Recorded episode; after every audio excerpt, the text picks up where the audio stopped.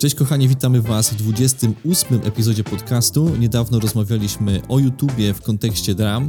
Dzisiaj za to porozmawiamy sobie o zmianach, które YouTube planuje wprowadzić.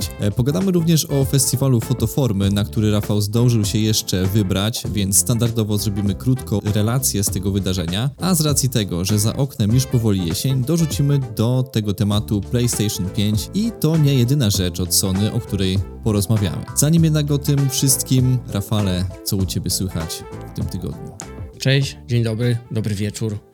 Dobry wieczór. U mnie jeszcze niestety ciągnie się sprawa hipoteki, ale to tak na finiszu, już bardzo na finiszu. Mam nadzieję, że w poniedziałek bądź we wtorek z perspektywy słuchaczy będzie to tydzień po publikacji temu. Powinienem już mieć kasę. Hajsu worek. Tak, hajsu worek, zakupy i tak dalej. Trzeba już kupić najważniejsze rzeczy, czyli płytki, żeby tam sobie wszystko ładnie przygotować, bo plan jest taki, że przed świętami, czyli przed grudniem, żeby się już przeprowadzić, przenieść i być już z tamtego miejsca zwyczajnie, nie? To może być wyzwaniem przy okazji, bo teraz okres jest taki, no powiedziałbym, niesprzyjający, jeśli chodzi o przeprowadzki czy remonty, no bo tak, jest zimno. Właśnie, tak jak wspomniałem właśnie we wstępie, już jest jesień za oknem. Jak właśnie dzisiaj jechaliśmy głosować, to padało. Było, nie wiem, coś rano było chyba z 5 stopni tylko. Było chłodno. Ja miałem tutaj rano słońce i tak sobie mówię, wypiję kawkę, wyjdę i ogram sobie A6700 jeszcze filmowo jakoś i może mikrofony sprawdzę w terenie, ale jak już się spakowałem, miałem wyjść i spojrzałem, co się dzieje za oknem, to dobra. Dostałeś w domu. Powiedziałem, dobra, nie wychodzę, nie ma sensu, jest za duży wiatr. Rozumiem. I już chmury przywiało i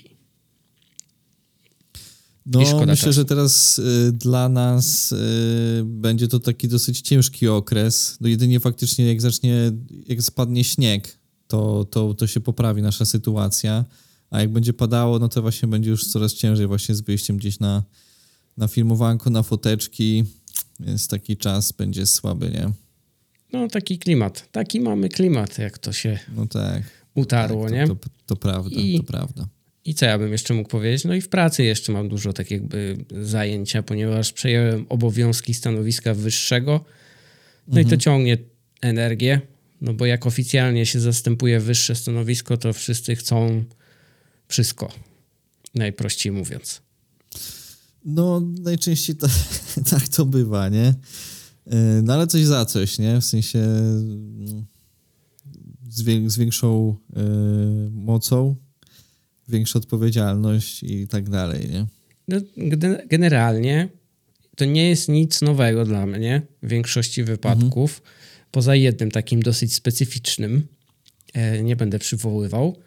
No to jest wszystko, co powiedzmy jestem zaznajomiony, robiłem w większym bądź mniejszym stopniu, ale to jest coś, czym się wcześniej powiedzmy zajmowałem wszystko naraz. No poza tym pojedynczym takim personalnym przypadkiem, ale to wiesz, o co chodzi. To nie będę wyjawiał na głos. Tak. No... Wiesz, jak to działa, bo na co dzień też się z tym spotykasz, takim problemem. No, wydaje mi się, że tak, że to jest jakiś taki problem, wydaje mi się, powszechny, nie? I tak to wygląda. No ale, no tak jak mówię, właśnie też wydaje mi się, że ta jesień jest obciążająca też pod tym względem, nie? Że tak właśnie brak słońca i wiesz, więcej roboty i tak dalej. Jeszcze właśnie tak jak mówisz, tutaj budowa, tu coś tam, to wszystko gdzieś wysysa energię, a doba ma tylko 24 godziny, nie? Więc... Jest to ciągnące na minus. No i w sumie to taka świeża sprawa z dzisiaj. Tak sobie rozkminiałem, co by tu jeszcze dodać pod kątem shortów albo zmienić. Tak a propos tego wyładowania, nie? Że jakby masz za mało roboty. Tak, ale to też jest powiązane, no bo tak jakby w pracy coraz więcej korzystam. Jestem zmuszony na angielski przejść tak jakby w większym stopniu i to jest tak jakby, wiesz, to się trochę zazębiło i mnie popchnęło pochodne i zastanawiałem się, i żeby spróbować chociażby czasem, już nie mówię, żeby codziennie, bo to nie wiem, czy będzie możliwe, robić shorty właśnie w angielskim, po angielsku, w anglojęzycznym słowotoku. że tak powiem. Tak poszerzyć kolejną strefę komfortu, wyjść z niej, o tak. Może nie tym razem montażowo, ale teraz tak jakoś fizycznie. Nie wiem, czy to będzie miało jakiś tam sens finalnie. Wiesz, no na pewno taki, że sobie poćwiczysz język, nie? I po prostu jakoś tam taką barierę wstydu sobie przełamiesz, nie? Więc no to jest coś, co już nieraz mi przez głowę przechodziło, tylko nie byłem na takim właśnie flow, żeby to zrobić. Ta blokada była większa, a teraz może i to się pociągnie dłuższą chwilę, kto wie. Tak jest. No i jeszcze raz udało mi się wypożyczyć od Sony A6700. I chodzę od chyba środy albo czwartku non-stop z tym aparatem. Nawet na Fotoformie byłem tylko z jednym obiektywem i z 6700, więc tam trochę w ciężkich warunkach, żeby sobie, wiesz, zobrazować, jak to śmiga. Mhm. Bo tak wziąłem specjalnie pod kątem właśnie filmowania, żeby sobie, nie wiem, dorobić przede wszystkim jakieś przebitki takie, bo mam kilka rzeczy, żeby dograć i chciałbym, żeby to fajniej wyglądało niż z telefonu. A tak przy okazji odświeżyć stronę filmową tego aparatu, bo wtedy w niecałe 3 dni to nie było możliwości, żeby się skupić na czymś bardziej takim istotnym, nie? No i dzisiaj zrobiłem na szybko test przegrzewania się. 50 fps-ów. 2 razy kartę formatowałem, czyli 2 godziny, bateria poleciała, no był ciepły, ale nie było znaczka żadnego. Przy dwóch godzinach. Spoko, nie? To nie ma co narzekać w ogóle. To myślę, że nie ma tam problemu z przegrzaniem. Chyba jeszcze sprawdzę, jak on się sprawuje podczas power delivery, kiedy jest zasilany. I wtedy puścić i tak dalej. No i jeszcze szybki kącik zakupowicza. Niestety albo stety, kartę zamówiłem od Sony V90 z tej serii TAF, do której się już jakiś czas przymierzałem, a teraz trochę tak mnie skłoniło, że jest w Fotoformie kilka stów. Nie wiem, czy tam 200 czy 150 ogólnie jest taniej. No tak, 150, 160. No i to mnie tak przekonało, bo mam problem z aktualnym Lexarem, który mi często, gęsto potrafi sfrizować podczas nagrywania przy 50 klatkach chociażby aparat i pomaga tylko wtedy wyjęcie baterii. Nie reaguje na power on, off, wiesz, na jakieś przyciski, on miga tak jakby ciągle zapisywał coś na kartę, ale nic się nie dzieje. Nie? To jest w ogóle ciekawe, nie? Że jakby kartę potrafi ci skraszować ci aparat, co nie? A najgorsze jest to, że to dopiero się ujawnia, jesteś w stanie stwierdzić, że pojawia się problem podczas nagrywania.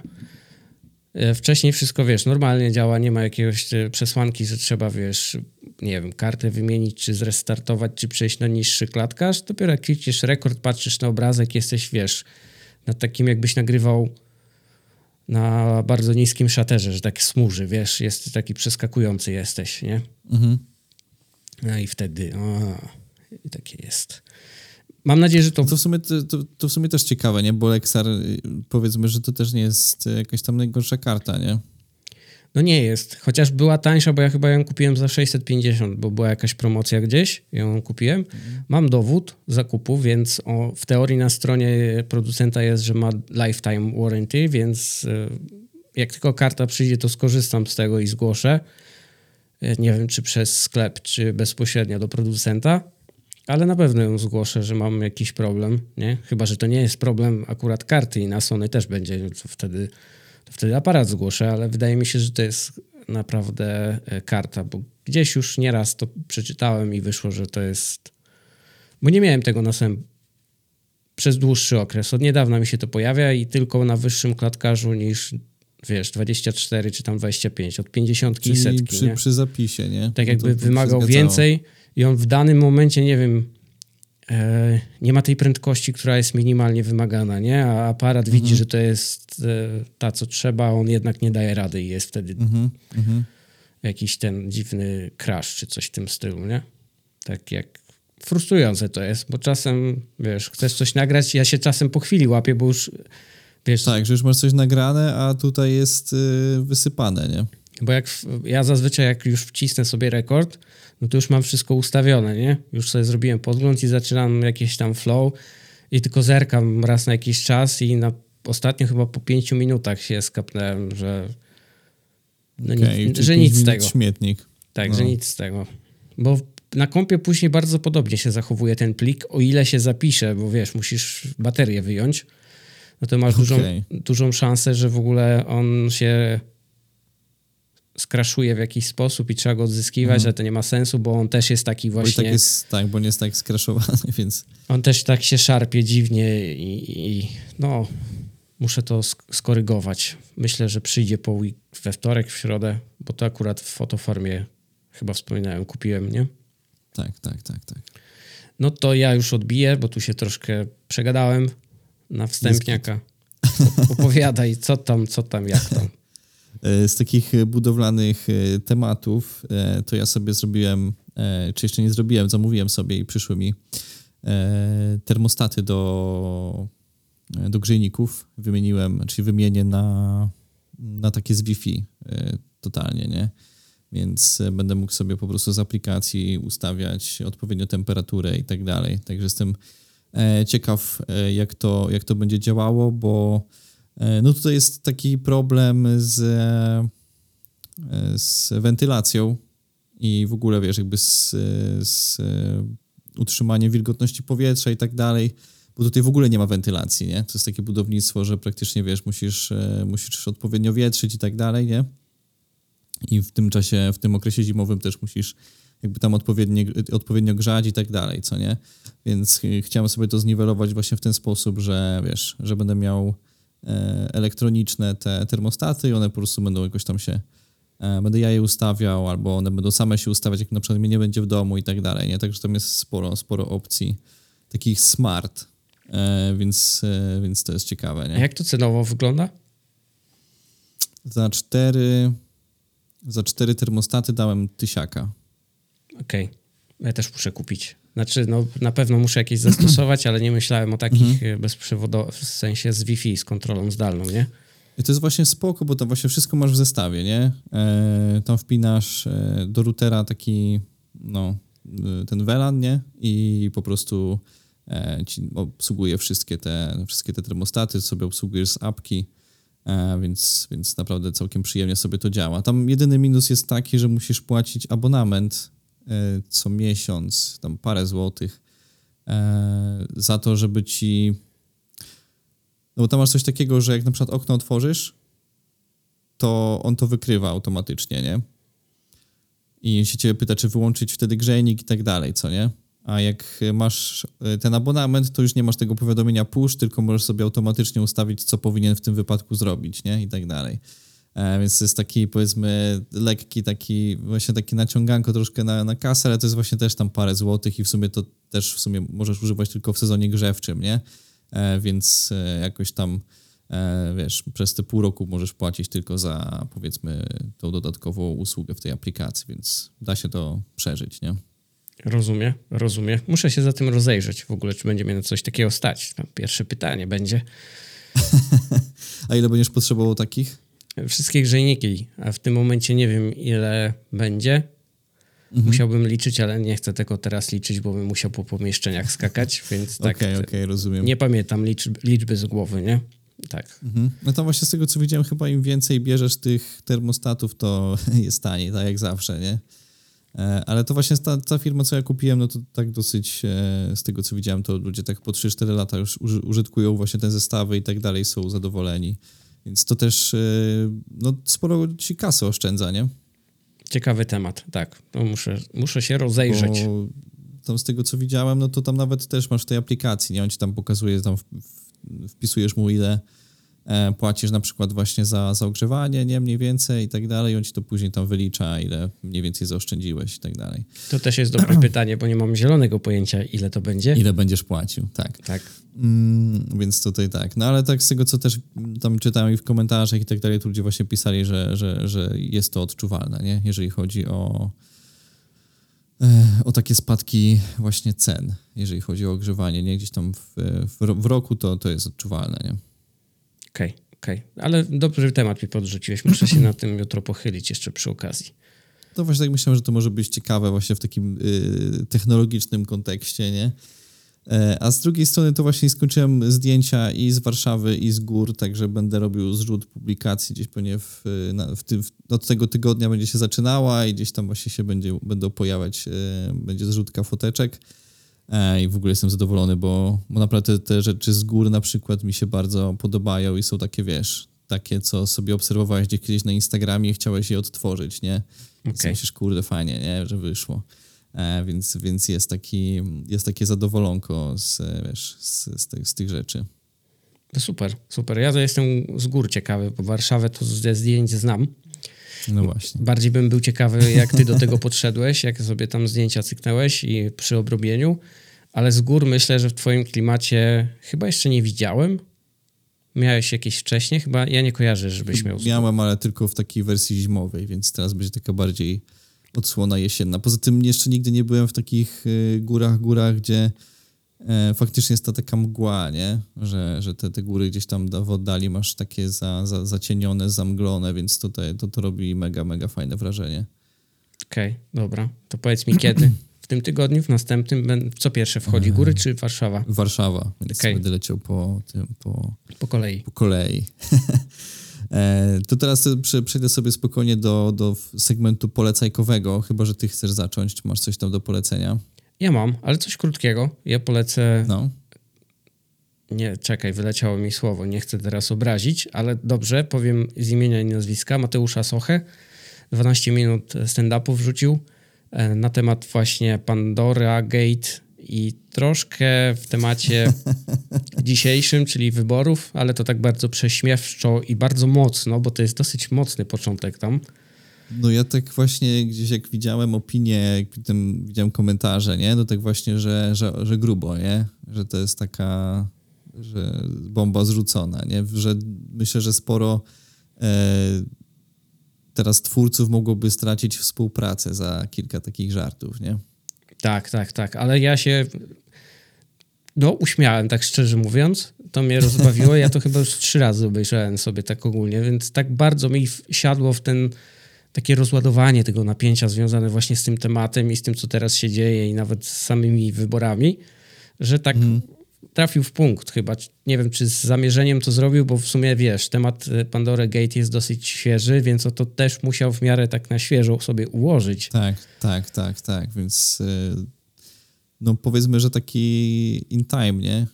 Żarcik. Bardzo, bardzo, więc to jest moje polecajka, jego aktualne 12 minut stand-upu właśnie odnośnie Pandory Gate i... To tak, właśnie, bo w sumie nagrywamy to w dzień wyborów. Więc jak będziecie tego odsłuchiwać, to już będzie po wyborach, więc zobaczymy właśnie w jakiej rzeczywistości będziecie mogli tego odsłuchać. My jeszcze nie wiemy, więc wysyłamy taki message w przyszłość. Zobaczymy, co to z tego wyjdzie. No ja byłem na wyborach. Ty byłeś na wyborach? Tak. Okej, także spełniony obowiązek. W ogóle ta frekwencja, z tego co sprawdzałem, to jest wyjątkowo wysoka. Także... Tak, duża jest. Dużo osób, duże kolejki. Tam trzeba było postać, poczekać. Nawet w takich mniejszych miejscach, jak dzwoniłem do swojej mamy, to akurat trafiłem w moment, kiedy kiedy właśnie stała w kolejce i mówiła, że jeszcze sobie chwilę postoi, więc... Okej. No, ciekawe, nie? No my staliśmy chyba z 1,5 godziny. Tak plus minus. Z czego my głosowaliśmy w Monachium, bo ten okręg tutaj był akurat w Monachium i tam jest chyba z 5 było punktów. I z tego, co widzieliśmy, to praktycznie pod każdym były takie kolejki, nie? To może dobrze świadczyć. Pytanie, czy w liczbach będzie dobrze świadczyć. Zobaczymy, czy to będzie w dobrą stronę akurat. No ale wracając do tej polecajki, to ja mam serial Rozdzielenie na Apple TV i to jest serial, do którego się zabierałem w sumie dosyć długo. Gdzieś tam wisiał sobie właśnie w takich polecajkach i tak dalej. I kurde, to jest jeden z najlepszych seriali, jaki widziałem w tym roku. Rzecz polega na tym, że rzecz się dzieje w jakiejś tam, powiedzmy, wyobrażonej przyszłości, gdzie możesz sobie wszczepić chip i twoje życie osobiste jest rozdzielone z życiem w pracy, więc twoje, powiedzmy, alter ego wszystko pracowe jest w pracy i ono tylko jest w pracy, a ty jesteś tylko w swoim życiu i nic nie wiesz, co robisz w tej pracy i tak dalej, a to ten alter nie wie, co robisz w życiu prywatnym, jakiego masz partnera, etc., etc. I w ogóle ten serial jest strasznie pokręcony, w pewien sposób jest to jakby satyra taka trochę właśnie z korpożycia, w ogóle z korpoświata, ale też jest jakimś dramatem, jakimś takim, wiesz, powiedzmy komentarzem społecznym. I jak oglądałem ostatni odcinek, to powiem ci, do ostatniej sekundy w takich naprawdę, naprawdę ogromnych emocjach, nie? Wydaje mi się, że to w ogóle jakby to jest taki serial na 1,5-godzinny podcast, nie? Że tak sobie możesz go rozłożyć na wiele, wiele warstw, nie? Więc jakbyście mieli właśnie na jesień sobie coś obejrzeć, to właśnie rozdzielenie na Apple TV. Ja od razu w ogóle po obejrzeniu tego ostatniego odcinka zaraz wklepywałem, kiedy drugi sezon jest, bo naprawdę zostawia cię w takim momencie bardzo takim decydującym, nie? Ja tu mam taki kolejny podpunkt do zapisania. Właśnie sobie uświadomiłem, że ja za jakiś czas nie będę miał dobrego internetu i będę miał ograniczony, więc muszę sobie ściągać na zapas niektóre rzeczy. Więc ja sobie zapisuję teraz właśnie. No to w sumie spoko sprawa, nie? W sensie zrobisz sobie tam, no pościągasz trochę rzeczy, to jakoś tam przeżyjesz, nie? Te parę dni. Download poleci. No nie parę dni, to będzie prawie, z takim słabszym internetem to prawie miesiąc będzie, więc to tak paręnaście wchodzi, nie? Kurde, znam ten ból, bo jak się tutaj przeprowadzałem, to tutaj też z tym internetem jest różnie, więc ja tutaj w ogóle też byłem bez internetu praktycznie chyba miesiąc, coś takiego, że tutaj też się bardzo długo czeka w ogóle na instalację internetu, nie? Więc znam ten ból dzisiaj bez internetu, szczególnie przy naszym właśnie cotygodniowym też nagrywaniu i uploadowaniu różnych rzeczy i tak dalej, no to jednak jest kluczowa rzecz, nie? No, będzie taki dosyć ciekawy okres, a może wcześniej się wyprowadzę i to będzie trochę skrócone, no bo ja sobie tam już, wiesz, założę wcześniej ten internet, zamówię pewnie zaraz za tym, jak już sobie coś tam poprzepisuję na siebie, to klepnę ten termin, żeby to było tam zamontowane, jejku, teraz źle mówię, zainstalowane na czas, jak już tam się przeprowadzę, żeby to już chociażby było, nie? Mhm. No bo ja w zasadzie żyję tylko z internetu, dosłownie, i oglądam przez internet, w internecie. No to jest coś, co tak jakby jest podstawą, tak jak kiedyś telewizor i antena, nie? Tak, tak. No ja też praktycznie nie korzystam z żadnej, wiesz, kablówki czy czegokolwiek innego, nie oglądam żadnych programów internetowych czy coś, tylko właśnie wszystko albo na streamingach, no albo YouTube, albo wiadomo, sociale, nie? I to jest wszystko, także... Takie czasy. Takie czasy, tak. No ale właśnie, przechodząc, bo wspominaliśmy o korporacjach, to wydaje mi się, że to jest dobry czas, żeby pogadać o Google'u i o zmianach, które chce wprowadzić odnośnie no w ogóle uploadu filmów, monetyzacji i tak dalej, nie? No to żeby tu sprecyzować, to bardziej żeby było jasne... To chodzi o YouTube'a bardziej, tak? W ten deseń, żeby to było... Tak. Brzmiało tak. O serwis YouTube. On tutaj ma dosyć bardzo fajne plany. Poniekąd trochę takie kontra odpowiedź jakby do Spotify, o którym ostatnio rozmawialiśmy i tam dużo takich właśnie bardzo fajnych funkcji chcą włączyć. Moim zdaniem to jest ogólnie na plus dla nas wszystkich, szczególnie twórców, nawet takich hobbystów, czy no potencjalnie znowu ci się poszerzają horyzonty, możliwości i to jest coś, co trzeba będzie z tego korzystać. To jest tak jak z AI, czy z czatem GPT, czy wiesz, to coś, co będzie działać po prostu na co dzień w życiu. Trzeba się powoli do tego przyzwyczajać i nie odpychać tego na ostatnią chwilę dosłownie, nie? Bo to będzie wszędzie. Niestety, znaczy chciałem powiedzieć niestety, ale później się złapałem, czemu niestety. W sumie jakby jest jak jest, nie? Więc albo będziesz z tego korzystał, albo osoba, która będzie z tego korzystać, a ty nie będziesz, no to cię wyprzedzi, bo będzie robiła właśnie tak, jak chyba kiedyś o tym rozmawialiśmy, więcej zleceń, będzie bardziej wydajna, będzie szybsza. No tak, bo nasze zasoby, czy tam możliwości są w pewnym sensie ograniczone, a tutaj takie jest dosyć prostolinijne to będzie, nie? Więc jak ma robić coś, to będzie to robiło. Na przykład na ten moment. Nie mówimy o buncie i przyszłości potencjalnej, ale tak, na ten moment to będzie takie dosyć proste. Zaczynając od podpowiedzi w tytułach, tak? Że będą jakieś tam, jakby to powiedzieć, przesłanki, co może, wiesz, bardziej się kliknąć, zainteresować. To jest fajne. Zawsze takie podpowiedzi są na plus, nie? No też mi się tak wydaje, szczególnie, kurde, to w ogóle będzie ciekawe, bo jak sobie popatrzę, bo oni chcą to jakby ze wspomaganiem Barda, nie? Zrobić, tak. Więc ten Bard w ogóle całkiem możliwe, że dostanie dużo więcej danych niż na przykład OpenAI i ChatGPT, bo ten Bard będzie karmiony zarówno tymi filmami, które będzie pewnie w jakiś sposób też skanował, żeby ci właśnie podpowiedzieć tą na przykład ten tytuł, no bo będzie musiał skądś jakby wiedzieć, o czym jest ten film, więc będzie musiał go jakoś, nie wiem, przeanalizować, nie? Albo jakieś słowa klucze trzeba będzie wpisywać dodatkowo, nie?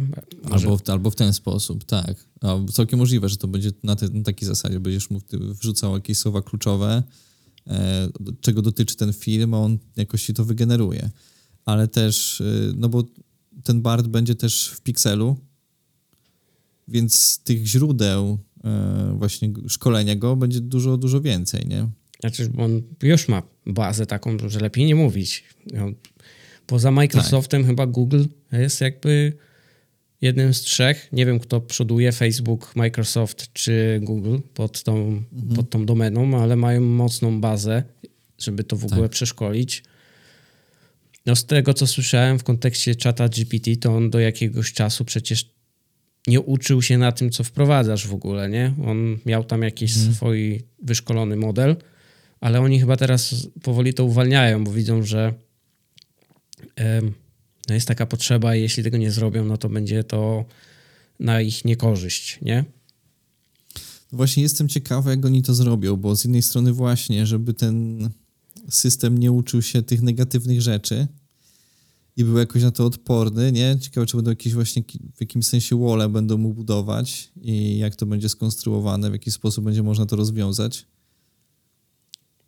To wszystko się wiąże do jednego, czyli do mocy obliczeniowej i zrobienia odpowiednich tych maszynowych ścieżek do uczenia albo nieuczenia, że to są złe treści, żeby umiał rozpoznawać, nie?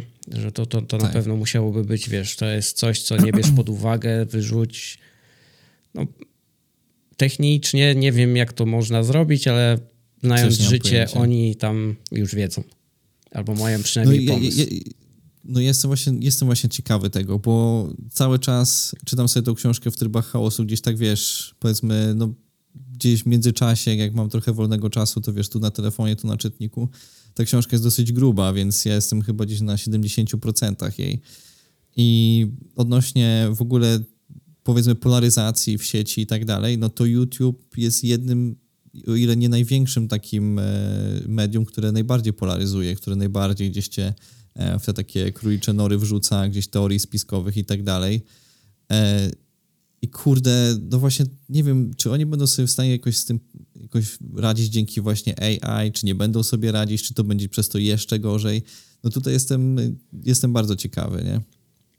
No te polityki ich ciągle się zmieniają, więc oni się dostosują do tego i będą po prostu, jeśli będzie coś nieodpowiedniego, te strefy, powiedzmy, szare, te gorsze, będą bardziej gnębione pod kątem właśnie ograniczeń, zakazów, nakazów i tak dalej, nie? Mhm. Teraz jest to dosyć już takie mocno zazębione. Jest ta jakaś taka ta bańka, trzeba się pilnować w niektórych rzeczach, bo bardzo łatwo stracić w to wszystko, co tam sobie budujesz, jeśli idziesz... W sensie, no. Jeśli próbujesz iść na wojnę, nie? Co oni będą mi mówić, co ja mam robić? A to wychodzi, że jednak mogą. Nie. Aha, nie, bo myślałem, że łatwo sobie zniszczyć to, jak sobie wyszkoliłeś ten algorytm, bo zależy w co klikasz, nie? Na YouTubie. No to tak samo jest, myślę, że o to ci chodzi. Jak przejdziesz w algorytm na TikToka. Myślę, że to jest na tej samej, bardzo podobnej zasadzie, co cię podoba się i co cię interesuje w tym momencie, więc on potrafi dosyć szybko wychwycić. Jest tak sprytnie zrobiony, że ty potrzebujesz innego humoru albo w ogóle potrzebujesz czegoś ciężkiego i ci podrzuca, nie? Też przy okazji. Właśnie z tego, co... Chyba nie wiem, czy chyba to wspominałem w poprzednim podcaście, nie? Że właśnie tylko 2 kliknięcia dzielą cię od jakiejś takiej, powiedzmy, radykalnej treści. Że w 2 kliknięciach możesz wpaść w ogóle na jakieś właśnie takie, powiedzmy, radykalne treści, jakieś takie polaryzujące czy teorie spiskowe, nie? Że w tych propozycjach bardzo szybko dostaniesz taki film. Więc no, faktycznie ty jako użytkownik musisz być, wydaje mi się, musisz być tego świadomy, że to jakby nie tyle tylko, że platforma będzie to w jakiś sposób ograniczać, ale ty jako użytkownik też musisz się dokształcać i też musisz uważać, w co klikasz, nie? Żebyś właśnie gdzieś tam przypadkiem nie wpadł i żebyś ci za chwilę nie podsunął więcej jakichś takich treści. No i to jest właśnie chyba minus tak jakby AI. To wiesz, to tak jakby w bardzo dużym kontekście Dragan tam wypowiadał się, no to tu można już powiedzieć, że to tak jakby trochę cię zaczyna rozleniwiać, nie? Jak ci coś podpowie, to ty już w automacie tak jakby łykasz to, nie? I się nie zastanawiasz czasem, czy to jest dobre, czy jest złe. Tak. Ale to jest właśnie taka cienka granica przy tym wszystkim. Jest. Jak nie jesteś chociaż trochę świadom, albo się zatracisz w takim czymś, no to bardzo łatwo wpaść w ten lejek taki nieprawidłowy, nie? No i to jest, wydaje mi się, chyba taka... No, jestem ciekawy, czy właśnie jakoś to AI będzie w stanie, powiedzmy, pomóc odsiewać to lepiej, nie? Więc tutaj jest jakiś taki... To jest kwestia moralności i to, jak to tam sobie właściciel wymyśli w zasadzie, nie? Bo to też od tego trzeba zacząć, że to pracuje dla kogoś.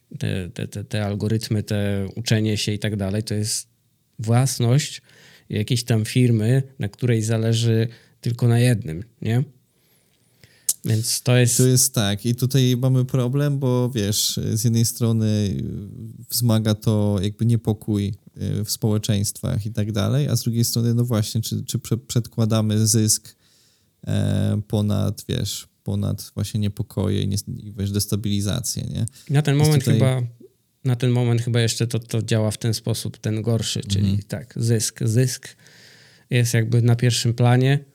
Dopóki to nie będzie, tak jak już nieraz wspominaliśmy, jakoś uregulowane przez kraje, przez Unię, czy przez Stany, czy przez kogokolwiek, żeby to miało jakiś tam sens, no to jest taki jeszcze trochę taka wolna amerykanka dosłownie z tym wszystkim, nie? Mhm. Jak ktoś sobie coś wymyśli, to my musimy się dostosować, albo to będzie działać tak, jak ma działać, albo w zasadzie nie wiemy w 100%, jak to działa i niektóre rzeczy ukrywają, więc... No trzeba być jeszcze samoświadomym. Jest jak jest. Tak, właśnie trzeba być, jakoś samemu się dokształcać w tym temacie, nie? Więc tutaj... Tak, ale trochę zboczyliśmy z tematu, bo mieliśmy porozmawiać o czymś lżejszym, mianowicie o miniaturkach też, że ten YouTube, w tym YouTube Studio, z tego co zrozumiałem, z tego co ty też mi wspominałeś, będzie można wygenerować sobie miniaturkę na podstawie też tego filmu, który zauploadujesz, tak? Tak, oni tam chcą, albo przynajmniej próbują, albo mają to w planie, żeby robić przez Generative AI, generować właśnie coś w stylu Photoshopa, żeby to jakoś to tam zaimplementować, żeby to działało. Z jednej strony jest to fajne, bo może cię odciążyć z tej takiej dosyć mozolnej pracy, która potencjalnie czasem ją spychasz na bok, nie doceniasz, bo miniaturki, ja bym powiedział, że to jest coś takiego niewdzięcznego na YouTubie, mocno, przynajmniej dla mnie. Tak, ale dosyć istotnego w sumie, nie? A to jest jedna z istotniejszych rzeczy, chociaż teraz patrząc na to jeszcze jest istotny ten początek, jak to jest ułożone, bo to wiesz, miniaturka się pojawia, ty się zatrzymujesz i on ci na chwilę to zaczyna odtwarzać na telefonie, nie? Robi się ten background play, więc też jest istotne, co tam wkleisz i w sumie... Możliwe, że nie jest niegłupim pomysłem wklejać miniaturkę na pierwsze kilka sekund, nie? Pod jakiś voiceover, ale to wtedy zamykasz tak jakby możliwość zmiany miniaturki, więc może to mieć... No tak, tutaj na twoje babka wróżyła. Tak, ale jak to mówią. Jedno jest pewne, YouTube nie chce jednak, to też chyba kiedyś wspominaliśmy o tym, żeby było kilka miniaturek. Żeby on sobie podmieniał, żeby nie wprowadzać zamieszania u odbiorcy. W sumie ma to sens, bo to była jedna z moich takich obaw, jak to za pierwszym razem usłyszałem, że to jest fajne, ale z drugiej strony będę oglądał ten materiał 3 razy, bo będę wchodził... Tak, no bo z jednej strony to by musiało być tak, że jak już wszedłeś, to on by ci nie mógł proponować drugi raz tego samego filmu, co w sumie też jakby nie do końca, no bo może chciałbyś go obejrzeć jeszcze raz. Więc wiesz... Ale to wprowadzi taki confuse u ciebie, że ty myślisz, że tego nie widziałeś i nie wiesz, co chcesz obejrzeć. Tak. Tylko właśnie mi chodziło, że jakby mieli to rozwiązać, nie? Że na przykład ty jako, że już obejrzałeś ten film, a ze zmienioną miniaturką to już by ci się nie wyświetlał, w sensie, bo ty byś był już odhaczony na przykład dla algorytmu, a z inną nową miniaturką pojawiłby się komuś innemu, nie? Więc to by było takie, powiedzmy, że najprostsze rozwiązanie tego problemu. Ale właśnie z drugiej strony, jakby może byś chciał wejść drugi raz w ten sam film, nie? Więc jakby tutaj też właśnie tak na dwoje babka wróżyła, nie? Ale jeśli dobrze ich zrozumiałem, to jeszcze nawiązując do tytułów, to oni tu chyba chcieli odwrotnie zrobić, że tytuły też, żeby były takie właśnie ruchome. Same tytuły, nie miniaturki, nie? Że one... Możliwość ich zmiany, że ona się podmienia pod ciebie delikatnie, nie? Chociaż uważam, że tytuł nie jest aż tak bardzo istotny, ale mogę się mylić. Mi się wydaje, że masz rację, że ten tytuł jest dużo... No bo tytuł w sumie jest czymś takim, co cię zachęca, ale z drugiej strony jak widzisz tą miniaturkę, że już w nią klikałeś, no to odhacza ci temat, nie? Bo widzisz, że jakby tytuł jest troszeczkę inaczej skonstruowany, ale w sumie dotyczy tego samego, czym jest film, nie? No bo no tak to rozumiem, nie? Że jak na przykład masz, nie wiem, o A6700, no to gdzieś tam w tytule to A6700 się pojawi, więc jak będziesz widział... No bo to pomaga w tym, tak jakby w wyszukiwaniu, ale tak jak ja przeglądam YouTube'a osobiście, to chyba na tytuł zwracam uwagę na samym końcu, tak na dobrą sprawę. Albo no w zasadzie tak, na samym końcu, bo to jest trzecia opcja, albo w ogóle nie patrzę na tytuł i później sobie gdzieś po drodze zerknę, więc nie wiem jak... No tu taki jestem zmieszany, bo może ja jestem już... nie w tym roczniku, który zwraca na to uwagę? No może, nie wiem. No, kurde, ja też jak przeglądam, no to raczej, no nie wiem właśnie na co pierwsze. Znaczy to chyba tak jedno i drugie, nie? Że tak patrzysz tytuł, ale znowu jak miniaturka jest brzydka, no to nie wejdziesz, nie? No nie wejdę, nawet tytułu nie sprawdzę, jak jest jakaś taka miniaturka, która mnie... Parchawa.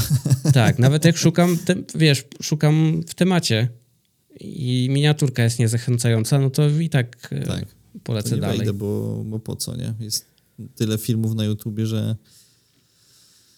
Ale zobacz, jak działają te osoby, które non-stop robią te same miniaturki i mają jakąś tam wyrobioną opinię o sobie. Na przykład jest takim najlepszym przykładem będzie Geralt. To on trzyma mniej więcej podobny poziom tych miniaturek, ciągle takie same, z tym samym oświetleniem. Nawet nie wiem, czy coś wrzuca, napisy jakieś na miniaturkach teraz, ale ja jestem tak już powiązany, że to jak widzę, to wiem, że to jest jego, to klikam. Nawet jak już widziałem. To jest coś takiego, wydaje mi się, że dosyć istotną rzeczą, żeby wypracować jednak swój styl robienia miniaturek, nie? To nawet może być jakiś styl foto. Twój uniwersalny jakiś, no jakby to tak samo jak na Instagramie, nie? Masz jakiś styl danego fotografa i po prostu jak przewijasz, to wiesz, że nawet nie musisz widzieć, że to jego zdjęcie, bo wiesz, że to jego zdjęcie, nie? Bo jakby robi zdjęcia w takim stylu. Więc no tak, ale jak ci się zmieni i trochę... ci się to przestanie podobać i chciałbyś to zmienić, tak jak wtedy. Czy robisz to na siłę, żeby zachować linię, czy byś jednak zmienił? Zmieniłbym. I po prostu budował jakoś tam od nowa, nie? W sensie, ale to też jakby ten styl wydaje mi się, że nie zmienia się tak radykalnie. Nie wiem, co ty powiesz. No nie wiem, ja u siebie przebudowałem to, jak spojrzysz na pierwsze i jakie się pojawiły w międzyczasie do teraz, no to ciągle jest tak jakby in progress. Są jakieś tam wspólne elementy. Tak, ale wydaje mi się właśnie, że są te wspólne elementy. I to jest też jakieś coś, co jakoś tam buduje, nie? Że jednak te elementy gdzieś tam zostają, czy oświetlenia i tak dalej, nie? No nie wiem, to jest ciekawe i jestem ciekaw właśnie, jak wtedy podejdzie do takiego tematu, takiej generatywnej AI, nie? Które będzie ci podpowiadać albo będzie chciało zrobić miniaturkę, nie? Czy on uzna... Właśnie, no tak. Czy ono będzie jakoś uznawało twoje wcześniejsze miniaturki i będzie bazowało na tych miniaturkach, które robiłeś? Albo stwierdzi, że są do kitu i w ogóle ich nie będzie brał pod uwagę? No nie wiem, no. Że stary, robisz chłam, nie? To ci pokażę, jak się robi miniaturki. No bo wiemy, co się klika. Tak na dobrą sprawę wystarczy wejść w te największe rzeczy i to jest coś, wystarczy skopiować, ale z drugiej strony, czy chcesz takie rzeczy kopiować, nie? No właśnie i szczególnie jak kopiesz gdzieś tam swoją niszę. Więc wydaje mi się, że chcesz mieć kilka takich swoich wyróżników, nie? Że masz swoją niszę, swoje właśnie miniaturki, swoje wyróżniki, bo powiedzmy na przykład kanałów o filmowaniu jest X, nie? I teoretycznie każdy mógłby taką samą miniaturkę robić, nie? Więc tutaj ten wyróżnik no chciałbyś się jakimś wyróżniać, tak, masz rację, chciałbyś być tak. Chociaż jakoś inaczej tam kojarzony z czymś i że to się powtarza, że utrzymujesz to, co pokazywałeś, więc w sumie tak, może tak być. To jest dosyć...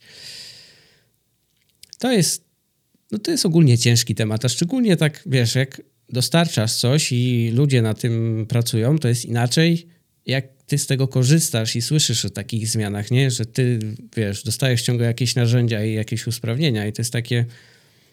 Zależy, po której stronie się postawisz, to możesz mieć różne myśli, nie? Tak. Ale wydaje mi się, że tak jak wspomniałeś, teraz mi tak trochę w głowie to kołacze, że całkiem możliwe, że będziesz mógł mu wrzucić powiedzmy x starych miniaturek i żeby, wiesz, jakby złapał twój styl czy coś, no miałby to sens, bo tak chyba podobnie działa Midjourney, nie? Że mu tam wrzucasz jakieś grafiki, typujesz mu jakieś rzeczy i on po prostu gdzieś go tak trochę też trenujesz, nie? Pod tym względem. No ja odpaliłem sobie ostatnio to, co uruchomił Adobe. Mhm. Czyli drugą wersję tego swojego Firefly'a. I miałem nadzieję, że właśnie jak wrzucę mu jakiś obrazek, to będzie mnie w stanie zrozumieć. No to powiedziałbym, że zrozumiał mnie odwrotnie. Jak wrzuciłem obrazek z obiektywem i chciałem, żeby obiektyw został, a tam się różne rzeczy wokół obiektywu zadziały, no to bardziej background zostawał, a obiektyw robił swój. Czyli jeszcze nie kuma, jeszcze jest dla nas nadzieja jakaś odnośnie AI, jeszcze to tak doskonale, wiesz, bo z drugiej strony właśnie, patrząc na to, no to powinno działać naprawdę na tyle spoko, że taki noob nawet powinien sobie wygenerować bardzo fajną, wiesz, to już powinno wszystko zależeć od twojej inwencji twórczej, żeby wygenerować sobie właśnie jakieś elementy dookoła, nie? Może temat obiektywu jest dla niego za ciężki i powinienem spróbować, nie wiem, ze sobą siebie tam wrzucić też, i coś po ten... Możliwe, że wtedy ciebie by też wygenerował jakoś, także... Taka ciekawostka, ale jedno jest do stwierdzenia na pewno to, że jest zdecydowanie jakościowo widać poprawę. Jest ten obrazek, który generuje zdecydowanie lepszy niż to w Photoshopie aktualnie, co jest, nie? Mhm. Tam, więc idą w tą stronę, może im teraz właśnie na tym zależało, żeby podnieść quality w tym wypadku, jeśli chodzi o generowanie tych obrazków, kto wie, więc no powiedziałbym, że w tym roku to się prężnie rozwija i jest to ciągle tak jakby udoskonalane, poprawiane, ciągle są upgrade'y, to co pokazują, ciągle jest coś takiego, wiesz, ta poprzeczka ciągle jest do góry mocno podnoszona. Wiesz, to też w sumie to też nie jest dla nich trudne, no bo nawet w tym Photoshopie masz tą wersję beta i wydaje mi się, że z tej wersji beta sporo osób korzysta, więc wydaje mi się, że to cały czas się w jakiś sposób uczy, nie? No to jest dobre pytanie, czy jakoś to tak fajnie zagrali, że to jednak tam trochę się uczy na tym, co ludzie pracują. Tak, że jak dużo osób właśnie tam generuje jakieś rzeczy, no to że on tam po prostu się udoskonala w jakiś sposób. Ale też, no nawet jak ja korzystałem na przestrzeni powiedzmy jakichś 2 miesięcy, no to widziałem, że ten generator, to wszystko się bardzo jakby, wiesz, zmieniło i poszło do przodu właśnie odnośnie tych tipów, które ci jakby podpowiada ci, co masz typować, jak masz typować i tak dalej, to naprawdę, wiesz, pod tym nawet względem poszło to niebo do przodu, więc to będzie tylko lepsze. No i tylko tego skorzystać czas, nie? Więc... No bo kiedy oni to w ogóle wrzucili? W tym roku? Wiesz, ten czas tak leci i tyle tego się pojawiło. No właśnie, że ja nawet, ale to powiedzmy, że rok to ma. Firefly chyba nie ma jeszcze roku, ani pierwszy, ani no ten właśnie. Beta, chyba, nie wiem, w tym roku chyba już 2 wersje wyszły, tak coś kojarzę. Więc to nawet na to, jak w jakim krótkim odstępie czasu to poszło aż do przodu, to i tak jest, to jest mega progres, nie?